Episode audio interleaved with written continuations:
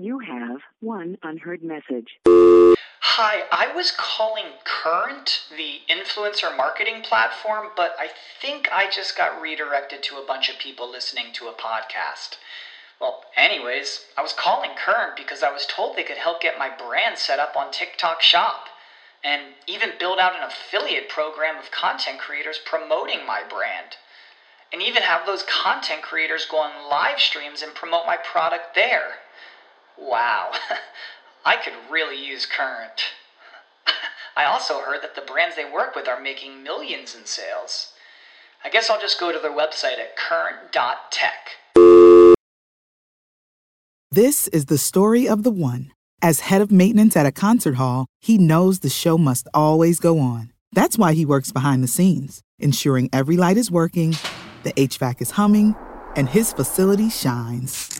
With Grainger's supplies and solutions for every challenge he faces, plus 24 7 customer support, his venue never misses a beat. Call quickgrainger.com or just stop by. Grainger, for the ones who get it done.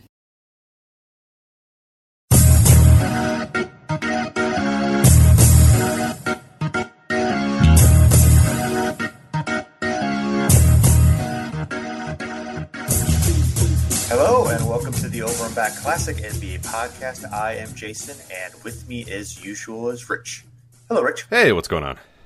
Well, uh, unfortunately, we've got some sad news in the NBA world as uh, Mark Eaton, who was the shot blocking expert and defensive legend for the 1980s and early 90s Utah Jazz, unfortunately has passed away at the age of 64. Yeah, and, and, he's a guy that we, we've talked a lot uh, on the show, and there's uh, quite a few episodes you can go back and, and, and find where we've discussed Mark Eaton a little a little bit. Uh, certain ones like the longest ten years with the team, I'm, I'm, I'm pretty sure we touched on him there. Uh, anytime we really talk about you know defense in the '80s, he's a guy that definitely comes up. But uh, yeah, we've never done like a full show kind of breaking him down, and and we're not going to do this. Is not going to be a normal kind of hour long in depth you know research uh, show, but we thought it was at least worth you know diving in a little bit to Mark Eaton's career uh, what he did, and and because there probably are a lot of people listening that either you know only slightly know about Mark Eaton or maybe not don't know the entire story because it's an incredible story how he even got to the NBA, how he even played a minute in the NBA is an incredible story. Let alone then what he did when he was actually in the NBA. So uh, it's a story that's definitely worth uh, worth telling.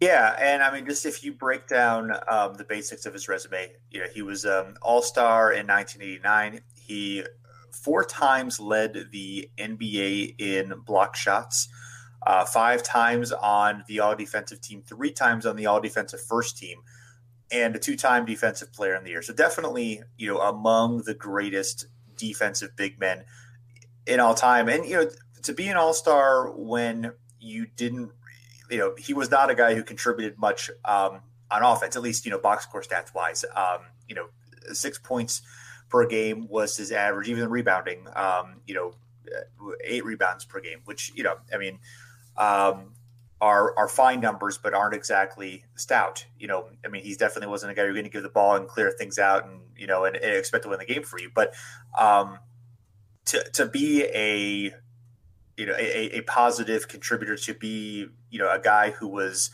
um, you know, an all star, despite really just being, um, you know, on one side of the ball. It's really special to be that so, so good at defense that you can still um, impact your team that much in winning and just be, you know, a, a, strong defensive player and not really do do much on offense. There's a you know very limited number of guys who really can uh, you know be such a defensive force that you you know impact the game on that level. Yeah, absolutely. Yeah, you look at you look at that All Star game, that 1989 All Star game. It's actually interesting because three Utah Jazz uh, are in it, which is the first time ever in that uh, franchise history with Stockton Malone.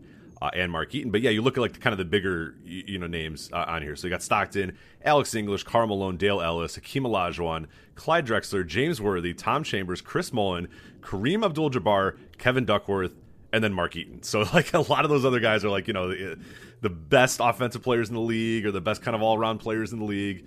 And then there's Mark Eaton there, who was just as you said was excelled at one aspect of it and the least sexy aspect of basketball in, in any era. Trust us, it, you know sure. it's not just yeah. this era that it's not sexy. It, it right. Never in that history of the NBA has like you know guy who scores eight points but really clamps things down down low is never like the most exciting player ever. So right, um, I, yeah, yeah, it's something to be said.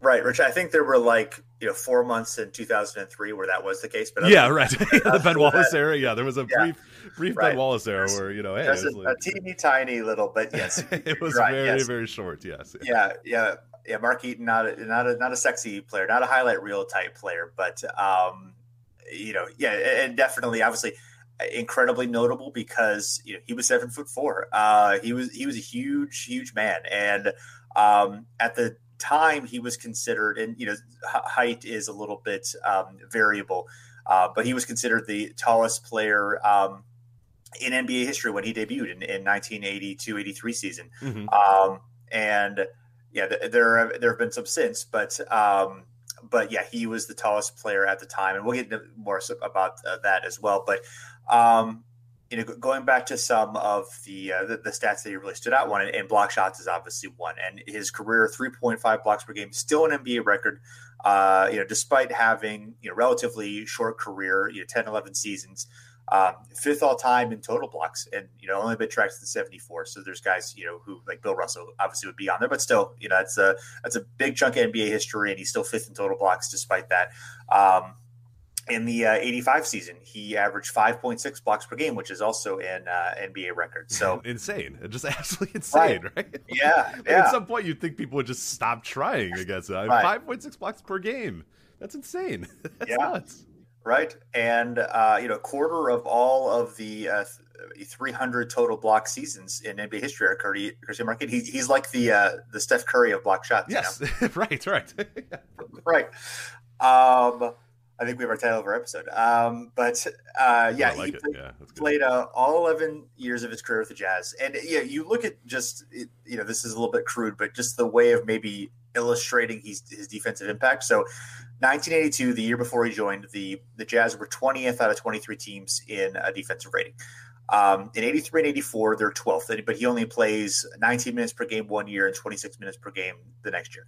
And then in 85, which is the year that he has 5.6 blocks per game, they're first in defensive rating. And that, that you know, basically th- this season through 1990, he basically has a full time role, you know, he- heavy minutes, you know, mid 30s.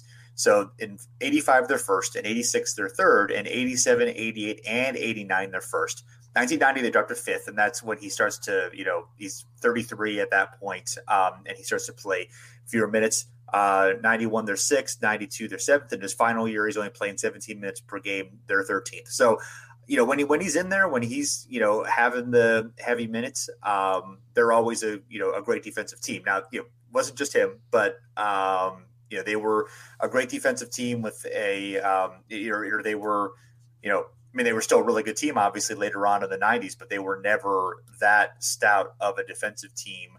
Um, you know, they're always hovering around like eighth or ninth in the league, even in the um, you know the the years that they're making finals. Do they were 17th year. They made they made the finals in '98, so um, they were more of an offensive uh, efficient team during those late '90s um, period, Mhm. and then they were you know. As, as we said, extremely strong defensive team, um, you know, in the late '80s and early '90s. Absolutely, yeah, yeah, and uh, you know other other stuff about Mark Eaton uh, as well. Career defensive box plus minus uh, two point nine, which still is third ever behind uh, David Robinson and Nate McMillan. Uh, Draymond Green is catching up pretty quickly, so we'll see where, where Draymond's career goes.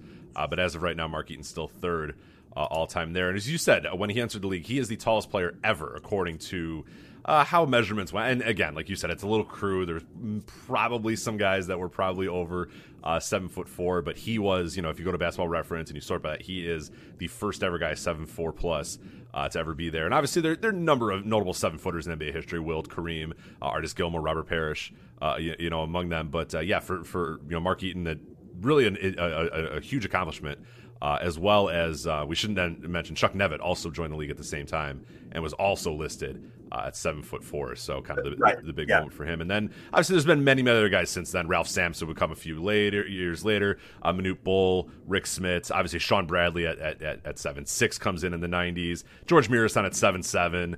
Uh, then you get Yao Ming, uh, obviously in the, in, in the early 2000s, and and this year, you know, just you know, currently in the NBA right now, Boban uh, Marjanovic and Tacko Fall both listed above seven foot four. But uh, yeah, for whatever it's worth, Mark Eaton officially declared the, the tallest player to ever enter the NBA when he did uh, do it. So hey, you know, it's, it's still a pretty big accomplishment. And he was a, I mean, uh, you know, the league is huge now, and, and the league is is is is always you know been dominant. There's always been seven footers. There's always been tall men. But uh, you ever watch clips of like '80s basketball with Mark Eaton? I mean, he is just so tall out there. It's insane to watch him. And like I don't know, for some reason, like maybe now because like you know point guards are like six six, and you know everybody's you know six foot seven with gigantic arms and, and crazy length. But yeah, you watch some of those clips in the '80s, and you're like, oh my god, like, that guy's just a different type of human being compared to some of the other guys on the court. So um, Sure. yeah, it, it it really is remarkable when you see him. He does stand out definitely in, in that era. Yeah, and actually, if you look at the guys, um, you know, who are seven four or taller in NBA history, um, he, he played the most games, 875. Rick Smits played 867. Shawn Bradley played 832, and no one else played more than, you know, uh, 624. Manute Bol was next. Um, and then, but you look at this list of guys, I mean, you're looking, you know, Mark, e- Mark Eaton, obviously number one, but, you know, the others, Rick Smits, Shawn Bradley, Manute Bol, Yao Ming, Ralph Sampson, George Muresan, you know, Boban, Chuck Nevitt, you know, a few other guys. Um, Mark Eaton had incredible durability. Yeah. I mean, he, um, you know, the first 10 seasons of his career, the lowest um, game total he played was 79. Um, you know, he played 82 games, uh, you know, five different times. And, you know, he was incredibly durable up until his last season. He only played 64 games, but every other season he played at least 79. So to be that size and to, you know, avoid the injury um, issues that, you know, basically every single guy, so I saw, you know, the vast majority of, um, you know, seven foot plus guys who play in the league. You know, a lot of them deal with injury problems the taller they get, but Eaton, you know, was somehow uh, able to avoid that, which is obviously really cool. Yeah, and, and, and what's interesting, and, and, I guess it kind of ties into you know the story of him even getting into the NBA is you know largely you can you can maybe chalk up like his body starting to starting to break down in his later years due to the fact that he was you know way older than you think he was. You know, he did 11 years in the NBA, but he doesn't start until he's you know 26, 27, right? Uh, and, and that's kind of how his story you know gets started here. So he's born in Inglewood, California. He grows up in Southern California. Uh, not very interested in playing basketball at all. More interested in playing water polo, which uh, he's probably a pretty exceptional water polo player. I'd say with that size, he could probably touch the bottom of the pool without even, you know what I mean? Like I, I, I, I don't know too much of the technique of water polo, but I would imagine being seven foot four probably helps. I think I don't know. Sure. I, uh, yeah, yeah, but, uh, maybe. Yeah. Anyway, uh, his senior year of high school, he's six eleven, but completely uncoordinated, has no idea what to do in his body, uh, and he barely plays on the team uh, as well. And there's a quote in a New York Times article from 1984 uh, that says, "You know, I was six eleven when I graduated, and I can't say I was the most coordinated player. I also think the coach had a lack of knowledge about what to do with me. So, uh, I mean." Even if he's a, I think I have an idea of what to do with a six eleven Right. guy in high school basketball, Yeah, right? Like, maybe. I mean, I don't think you have to overthink it. I think you just give him the ball, and he's tall. He's like a foot taller than everybody else. Like, I feel like Yeah, I, I, maybe- I don't think it's that hard. I, I don't know. That's, Give him, that's- give him the call close to the basket. Maybe let him. yeah. dunk. I feel like I have some ideas of what I could do. I mean. I, I know that the slam dunk is obviously you know a, a horrible thing that ne- no one should ever do in high school or college. Um, you know, because it's just definitely you know like an obscenity to the game. So I mean, I, I'm sure that's what the coach was thinking. That no, you can't let Yes, somebody yeah. slam dunk. I mean, that would be completely wrong. Yeah, I mean, I, I, I don't know. I've, I've I Yeah. got some ideas, but I guess whatever. All Anyway, right. all right. So after graduating high school, he attends the Arizona Automotive Institute in Phoenix. Graduates as a service technician. Uh, interestingly, he was working as an auto mechanic, which just sounds also incredible. Is that you pull up with your freaking? Uh, I'm trying to think of a the most. What's the most '90s or, or most '70s car you can think of? Like your Pinto. And it's Yeah. just like you know, here comes Mark Eaton wiping sweat off with his you know oil rag, going, "All right, what do we got here?" And you're like, "Oh my god!" Like Jesus Christ, like this man's huge. Yeah. So uh, anyway, he's a venture uh, uh, discovered by Cypress College coach Tom Lubin, and Tom Lubin is actually famous as well uh, for discovering Swen Nater. As well, so this guy just I don't, this guy just bumps into seven footers and goes like I've never met a seven foot player in my like person in my entire life like other than at an NBA game. I don't know where this guy goes where he's just like, hey, you're seven foot tall. You want to play basketball? They're like, I guess, yeah, whatever. Yeah, sure. Like, you know. cool. Yeah. Wow. But good for Tom him, yeah. Lubin. Yeah, he's got a gift right there. Ah, he So, does, yeah. That man could find seven footers, but yeah, he's, he's getting his car repaired in Anaheim, and Mark Eaton's repairing it, and he goes, "You're tall, you should try to play basketball." And Mark Eaton goes, Yeah. "I don't really want to play basketball," and he goes, "Ah, come on, do it." And uh, Eaton eventually decides to enroll at Cypress College uh, and try out for the team. Uh, so he enrolls there. He works at the tire shop during the day. He's not giving up that job, though. You know what I mean? You got the job and the Yeah. benefits. You're not giving that You up that for tire shop. Yeah, that's Right. gonna that's gonna take you far. Yeah. Right. Who's gonna replace? Who's gonna take his hours over? Nobody. So Right. Uh, so he's, he's he's working a tire shop during the day, playing ball, and going to classes at night. Uh, eventually, he starts selling cars. Datsuns he starts selling. Oh, so that's yeah. very nice. 70s car there is what he starts doing. But uh, then uh, things go pretty well at Cypress. They uh, win a lot of games because Mark Eaton is very tall. Again, they, this coach seemed to figure out what to do with this guy. Sure. Uh, Yeah. figure out, and, and, and Eaton more than anything starts to learn the game uh, as well. So UCLA comes calling. Uh, he enrolls there at age 24 for the 1981 season under head coach Larry Brown. Yes, that Larry Brown. Uh, Eaton averages only 2.1 points per game and 2.6 rebounds per game. He plays only 8.2 minutes per game. Uh, Larry Brown also can't exactly unlock this guy or kind of quite figure out exactly what it, what's happening with him. But he is still, you know, he's playing decent enough minutes and and and is playing a little bit on the team. But now, Jason, are you are you sitting down? Uh, I am sitting down. So I have some shocking Okay. news for Oh, you right now. Oh, okay. Okay. Right. I'm ready. Larry Brown, Mm-hmm. who was the UCLA coach, Right. Yeah. Lucy Lane. Okay. yeah, I'm with you. Yep. left the team after Okay. this year to go to another job. Huh. Like- That does not sound like Larry Brown. no, a guy that's Yeah. usually pretty reliable and likes to stay in one place for a very long amount of time. That Larry Brown decided he was going to go coach the New Jersey Nets, and he would Oh. do that uh, until 1983 when. Again, unbelievably, he would leave the New Jersey Nets to go to the University of Kansas. So, Wow. where I assume he retired, and that's the end of the Larry Brown story. Sure. I think. Yeah. Yeah. It makes sense. Yeah. That's, We'll, that's the last time I remember hearing about Larry Brown. I don't remember anything else after that. we'll get the fact checkers on that and make sure. But yeah, but uh, yeah, so right. so really, really unbelievable here that Larry Brown leaves. So uh, a new coach comes in, Larry Farmer, and uh, he doesn't Ah, see much yeah. value in Eaton at all, and he plays Right. even less. And he graduates, and that's kind of going to be it for Eaton. At least he thinks in America. He had been drafted in the fifth round of the 1979 NBA draft, though, before he even enrolled at UCLA uh, by the Phoenix Suns, but he doesn't even report. So Lubin and Eaton start saying, uh, you know, start trying to sell him to other teams. Lubin says, "No, no, no, you can you can play for teams. You can play in this league. I'm going to try to figure out what we're going to do." So he makes a call to Frank Layden, who's uh, the, uh, the the GM, I think, at this time of the Utah Jazz. Eventually, become the coach of the Utah Jazz uh, prior to Jerry Sloan, and and you know he invites Eaton for summer league and some camps and stuff. And he says, "Yeah, you know, I think we got something with this guy." So he signs him. Uh, Eaton has offers in Europe as well, but he signs him to try to keep him uh, from playing in Europe and keep him for the Utah Jazz. And well, it was a great idea because Frank Layden, the Utah Jazz, everybody kind of figured it out because Eaton makes an immediate impact as we as we talked about. Uh, he replaces uh, Danny Schayes as Utah's starting center, finishes with 275 block shots in that first year. Uh, that is a franchise record. 3.4 blocks per game. He ranks third in the NBA uh, behind Tree Rollins and uh, Bill Walton. So uh, good company to keep uh, your first year in the NBA for a guy who was about to, you know, basically not play anymore or, or go over to Europe to play or whatever.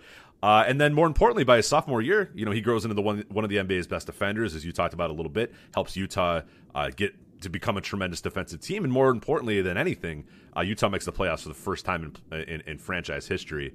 Uh, and they would reach the playoffs in each of the next 19 years as well. So you can really, uh, you know, yeah, Stockton and Malone kept it alive, but Mark Eaton started it, baby. Adrian Dantley and Mark sure. Eaton started it. So show Yeah, some maybe. respect to them, all right? Yeah, Ricky Green. You know, Yeah, yeah, yeah. Respect to Ricky Green. Absolutely. Yeah. You would think that uh, Mark Eaton would get more rebounds than Adrian Dantley on his team. You know what I mean? Like it seems just by the very nature of Dantley, you know, putting up 37 shots a game and, and making Yeah. you know 12 of them that you know you stumble into a few more rebounds here Well, and there. But you know. I mean, the problem with Dantley wasn't that he missed shots. He actually made the high percentage shots. Is that he, he didn't let anybody else shoot. yes, So, right, yeah, right. I guess that's that was more the problem. So maybe, maybe if he had missed more shots, That's true. he- That's he true. Yeah, he was a little too That would have worked. Yeah, Mhm. exactly. Um, yeah, absolutely. Well, you know, and and one highlight, I guess, uh, that he's always going to be a part of is, um, you know, he was defending Kareem Abdul-Jabbar when he broke the NBA scoring record held by uh, Wilt Chamberlain, scoring his uh, thirty-one thousand four hundred twenty-first uh, point. So, uh, failing to block the skyhook. Which, Yeah, uh, one block he couldn't make. One block Yeah. he couldn't make. Yeah, this guy, Yeah. yeah, yeah, yeah, cool. You got 500 blocks in a season. You didn't block Kareem, baby. So. Yeah. So there you go, you bum. Well, who, I mean, nobody can block the skyhook. I mean, that's. Uh, I mean, if thirty thousand of those points were, uh, Right. you know, skyhook. skyhook, yeah. So it, it's a it's a little tricky, but uh, Yeah, uh, anyway, yeah. that is not an accurate number, by the way. Do not report. I do not know what the exact number of of skyhook to point ratio for a. Uh, a Kareem is, but anyway, by his uh, by Eaton's third season, 1985, uh, he is now spectacular. He has blocked 456 shots, shatters the NBA record for most block shots in a season. Elmore Smith had it, and he blocked 393 for the uh, 1974 uh, Los Angeles Lakers. Again, this is you know the, the block had only been counted uh, you know that season, and then then you know I, I think what what year was it that they was it 74? It was the first year they. Yeah, they- okay, so it was yeah. 74. So yeah, who knows? Yeah. I mean, Bill, Bill Russell, I'm sure had many many more. I'm sure Wilt Right. had had a lot Right. as well, but uh, we we don't know exactly. So unfortunately, it's, Sure. sure. It's all we can all we can say is is what we know. So yeah. But uh, anyway, uh, Eaton averages uh, 5.56 blocks per game, more than double the league's second-ranked shot blocker that season. Some bum named Hakeem Olajuwon only had 2.68 blocks per game that year. So Yeah, uh, what above, you know, yeah. Um, yeah, and then um, you know, one one highlight of his career would be um, April 26, 1985. He uh, blocked 10 shots in a 96 to 94 loss to the Rockets. He became the first NBA player to record 10 blocks in a playoff game. Later, the record was tied by Akeem Olajuwon, you know, the pr- aforementioned bum, and Andrew Bynum, you know, uh, Lakers legend to Andrew Bynum. I do So, uh, not remember that at all. No. I don't remember him. Was that before he clotheslined to JJ Barea? Uh, yeah, I, I, I would assume yes, but uh, Yes. Yeah, yeah, that's uh, what a what a what a I, I don't think it was for the Sixers. I can assure you that, Joe. I Yes. don't. I do not think that was for the uh, Philadelphia 76ers. So no, Andrew Bynum no, not, 76ers not for the. Cle- not for the Cleveland Cavaliers. Andrew Bynum. Yeah, Oh, right, right. yeah, yeah. was there any more, or did did that end it? Was that the He last one? But the Bulls, didn't he? Oh God, did he? I, I honestly don't remember. All right. All I think he was involved in a Bulls trade, but I think it was one of the very one of the, many times the Bulls acquired a player and just were like, ah, we don't All like, right, like all they right. did with Dikembe Mutombo. Some Now we need to look up. Um, now we need to look up Andrew Bynum. Um, It gets- Andrew Bynum. It gets real glossy after that. Uh, Yeah, um, Bynum, who's 33 years old uh, still. Not uh, okay. Um, no, he did not. I think okay. He, he was traded to the Bulls, then released by the Bulls, and then he played uh, two games with the Pacers, and then that the was. Uh, Pacers. I do remember the Pacers era. Andrew Bynum. Yes. he he never played for the Sixers. Um, was he? He he was hurt, right? Yeah, he signed with them, and then he was hurt. And then they, you know, remember Right. there was the pictures of him bowling, and they're like, "Hey, I thought you tore your ACL," and he's like, "I did." He was part of the Dwight trade, right? Yes, yes, exactly. All right, there we go. Okay, well that's uh, a little bit of a side there, but we uh, sometimes we just feel like we need to get. To Yeah, the, well, uh, we got to side we got to set the record straight on, on Andrew Bynum, but uh, Yes, right. Uh, yeah. Anyway, 1993 season uh, for for Eaton. So throughout the 80s, as you mentioned there, uh, you know, tr- tremendous defensive player helps Utah really grow. Yeah. Uh, Utah then obviously becomes one of the, the bigger franchise or a very successful franchise in the Western Conference with you know the inclusion of Mark uh, uh, Karl Malone and and and and John Stockton and, and and Jerry Sloan as the coach and become a consistent team and and make some very deep runs. We've done shows about that too about how like. People think, oh, 97, 98, the Utah Jazz just kind of like started getting good. And it's like, no, there were many, many years where they just barely missed the finals or just barely missed the Western. I mean, they just couldn't get over the hump. Uh, they couldn't beat the Lakers. They couldn't quite get there. But I mean, there's many, many times, particularly in like 19, um, 1992 where we always talked about how you know the Blazers beat them, but really could have been a, a, a you know a Bulls Jazz uh, NBA Finals with like a really really like two really really good teams as well, kind of in their peak powers. And uh, it's a little unfortunate that it's until 1997-98 when they are a little bit less of a dynamic, a little bit slower of a team, and those guys are a little bit older. I mean, obviously they're still great, you know, 97-98, Right, but uh, sure. yeah, it wasn't a team that just decided in the mid 90s to get good. I mean, they had been good for, for a decade plus. They just couldn't really get over the hump, but they couldn't just quite make an NBA Finals run. But but a really really good, consistently consistently good team. But uh, for Mark Eaton, you know, he starts having knee surgeries and back problems and all that sort of stuff. It limits him in only 64 games, which is still I mean, I mean like for most guys that are seven Yeah. foot four with you know back and knee problems, they, they can't play, they can't move. He's still Sure. playing 17 minutes a game. He's still doing okay, but you know stuff starts really kind of getting bad. Uh, he has a back ailment. Uh, that may forces him to drop out of training camp and miss the entire 1994 season. Uh, then in September 1994, he finally decides, okay, this is this is done, and announces his- retirement from basketball. And uh, it did not take long. The Utah Jazz retire Eaton's number 53 during the 1996 regular season. So it speaks to just how important he was to that franchise, especially as you said, a guy that wasn't very dynamic, wasn't a really highlight reel guy, averaged under 10 points per game. I mean, one of the one of the first guys in this entire franchise to get their their, their number retired, and that that definitely means a lot. and It definitely speaks to his impact for sure. Yeah, I wonder. Um, he might have been the first uh, Jazz to get retired. I don't know when Darrell I'm Griffith trying to retired. think of who. Yeah, you're right. Darrell Griffith would have been the other one. Um, Mhm. now, I'm not sure when exactly he was uh, retired, but uh, but yeah, that's uh, that's that's sort of interesting. Uh, probably Griffith was first. He, re- he retired in '91. So um, anyway, not not uh, not necessarily a interesting aside there, but um, yeah, no, I mean, like we said, he was definitely. Um, you know, really important player in their history, Utah Jazz history. Obviously, you know, it helped turn them around defensively. Helped, uh, you know, uh, teams that you know suddenly became you know really good, respectable playoff teams, and you know helped transition into the you know the Stockton Malone era as they really you know took over the picture um, in the late '90s. And um, yeah, it, going back to that um, '85 series, um, you know the the Jazz upset the um, the Rockets. You know that was the that was the first uh, playoff run for the um, for the Twin Towers for Olajuwon and Sampson, and uh, the Jazz beat them in the first round. Uh, you know, that was that was a pretty you know solid upset at the time. Um, you know, I think people were expecting the Rockets to really uh, take off and um, you know be incredible, and they you know they kind of stopped in their tracks. They were the kind of the Cinderella story there. They they lose in the next round to the Nuggets, but you know that was uh, that was really their first. That was the first time they made the playoffs. That was the you know the the the first time that team had any sort of um, of success, and obviously he played a role in um, shutting down the Twin Towers. So it's good times. Yeah, which was no. I mean, again, as we're saying there, Ralph Sampson, also another guy, you know, seven foot four, right. uh, and above, and and yes, you know, it seems a little wild, you know, these days as you're watching the NBA to be like, oh, that's not going to work too, you know, seven foot giants. But uh, at that yeah. time, I mean, that was the team. It was just like, oh my god, who's going to stop these guys? They're, they're just they're both big and they're both, you know, really really good. And obviously, as you said, Ralph Sampson could never quite get the health aspect uh, uh, uh, down, and and you know never quite got the strength and the and the speed of the game uh, down all that well. And Hakeem would obviously emerge as, as, the top guy of that team. But yeah, that was a big team, and they they worked solid. They were really really good uh, for a little bit, and and yeah, the Jazz really just kind of outworked them and, I, and just beat them in that yeah. series. And yeah, there's a lot right. of there's a lot of really fun Jazz. It, it always it stinks. I really wish they made like a, a, what like at least an NBA Finals run sometime in the late '80s or sometime or in the early '90s because yeah, they are kind of a forgotten team to history, but they're so good and so fun. And and and you go back and watch highlights of those teams. I mean, they are dynamic, and it's like Utah. I mean, they they, they really captured that city. The city just absolutely loves them. They're a new, unique team, and there's just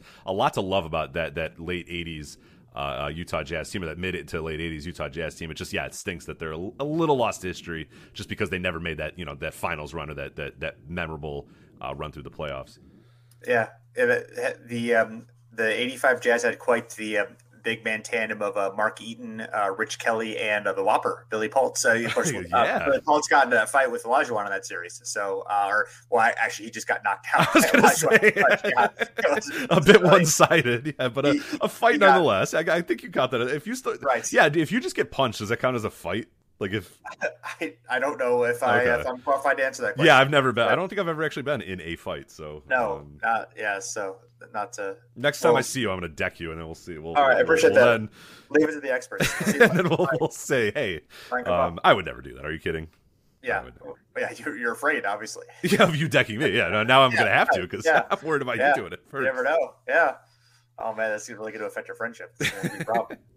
um yeah, no, uh, definitely. This is uh, yeah, good stuff here. Yeah, we just want to touch on um, you know his career a little bit, his uh, you know the highlights because he was a memorable player. Um, you know, seemed like a good guy who was you know doing a lot of um, you know good community stuff, and uh, definitely, I'm sure um, he will be missed by uh, you know his loved ones and by uh, the Utah Jazz fan base. Absolutely, yeah, it'll be it'll be cool to see. Uh, I did not watch. I didn't watch the because Utah. I think as of this recording, they played last night. I didn't see if they did anything uh, during that game, but I'll, I'll, try to check it out. Sure, uh, sure. I'm sure they did, and, and, and, probably played a video or something like that. But uh, yeah, yeah, yeah it, would be cool. Yeah, hopefully, um, hopefully that, that people at least. I mean, it, it, it's worth it to check out. Just type in Mark Eaton on YouTube and, and, and watch some highlights if you can. There are, even though we said he's not like a sexy highlight guy, there are some pretty sexy Mark Eaton right. highlights, including yeah. the best is Rex Chapman getting blocked while Mark Eaton doesn't jump. Just Rex Chapman just going up for a layup. Mark Eaton throws his hand in the air and just grabs the ball out of the other guy's hand and just goes, oh, all right, here you go. Yeah, like, yeah, I got your ball. like, Sorry, Rex. Yeah, it's just incredible. It's just like, yeah. Oh man, yeah, they're not the sexiest highlights, but I I, I like some of them. I, I do enjoy watching. Oh yeah, yeah, yeah. Highlights, so right, yeah, fair point. Yep.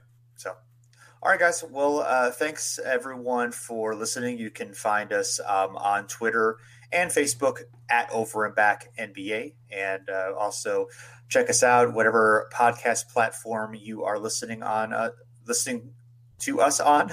Get those words uh, correct in order. Uh, yeah, uh, leave us a rating or a review. We would love to. Um, you know, it helps the show. We, we love, love, the feedback.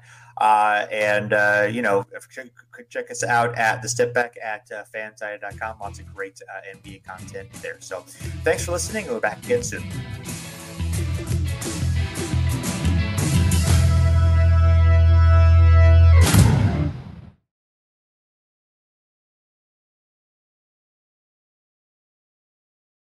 This is the story of the one.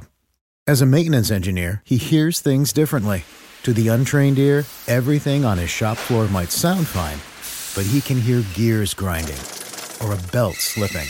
So he steps in to fix the problem at hand before it gets out of hand. And he knows Grainger's got the right product he needs to get the job done, which is music to his ears. Call, clickgrainger.com, or just stop by. Grainger, for the ones who get it done. When you need mealtime inspiration, it's worth shopping Kroger, where you'll find over 30,000 mouth-watering choices that excite your inner foodie. And no matter what tasty choice you make, you'll enjoy our everyday low prices, plus extra ways to save, like digital coupons worth over $600 each week. You can also save up to $1 off per gallon at the pump with fuel points. More savings and more inspiring flavors make shopping Kroger worth it every time. Kroger, fresh for everyone. Fuel restrictions apply.